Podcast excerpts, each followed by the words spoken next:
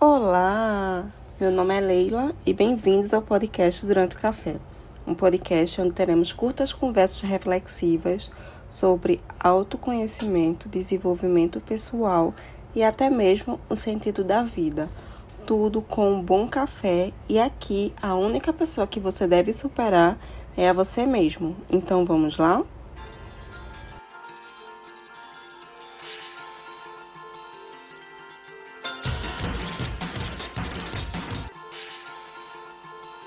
E bem-vindos a mais uma semana. O episódio dessa semana eu vou falar sobre algo que infelizmente é um bichinho que todos nós criamos de forma inconsciente e quando vemos está enorme e querendo nos engolir, que é justamente o bichinho da expectativa.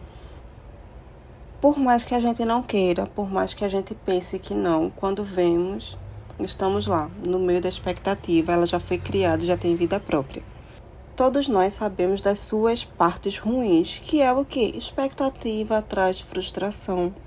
Por querermos tanto algo e essa coisa não vem, ficamos tão frustrados que perdemos o chão. Expectativa fala mais sobre nós mesmos do que sobre a situação ou a pessoa em si, porque queremos que a pessoa se comporte da forma que nós iríamos nos comportarmos às vezes nem nós mesmos iríamos fazer daquela forma, mas nós queremos que a outra pessoa faça. Ou seja, não queremos que a pessoa seja ela mesma, queremos que seja um reflexo da nossa expectativa. Isso também vale para situações de vida. Porque idealizamos tanto, queremos tanto uma situação, uma pessoa, que não encaramos a realidade, não encaramos o que realmente está acontecendo na nossa frente. Existe o lado bom, que realmente foi muito custoso eu ter que parar e pensar, refletir, pesquisar sobre o lado bom da expectativa, só que existe. E é nesse lado bom que devemos nos apegarmos. Por exemplo, 2021 começou, você cria uma expectativa, você tem esperança de que aquilo vai ser melhor do que o ano anterior.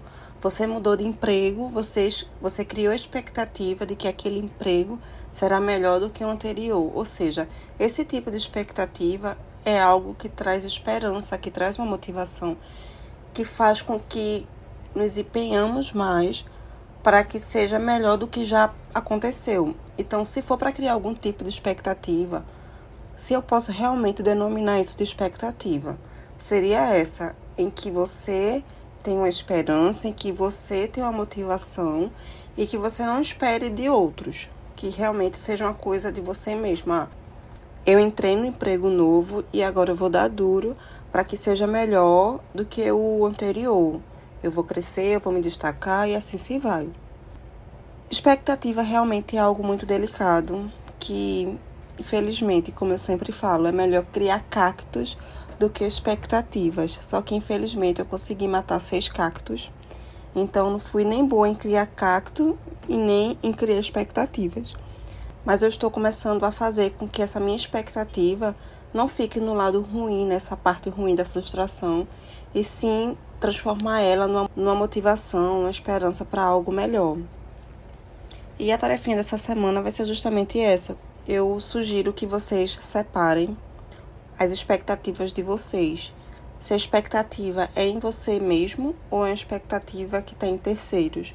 Porque normalmente essa expectativa de terceiros é que causam frustrações. Esse terceiro pode ser pessoa ou situação. Então, é realmente encarar a realidade com a esperança de que vai ser melhor, criar uma expectativa boa e bola para frente.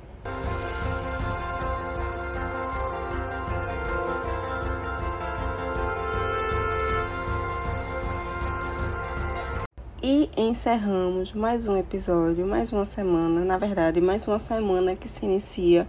Espero que o episódio de hoje tenha feito vocês refletirem um pouco sobre onde vocês colocam suas expectativas e que isso não cause frustrações em vocês, porque infelizmente isso acontece muito de forma involuntária.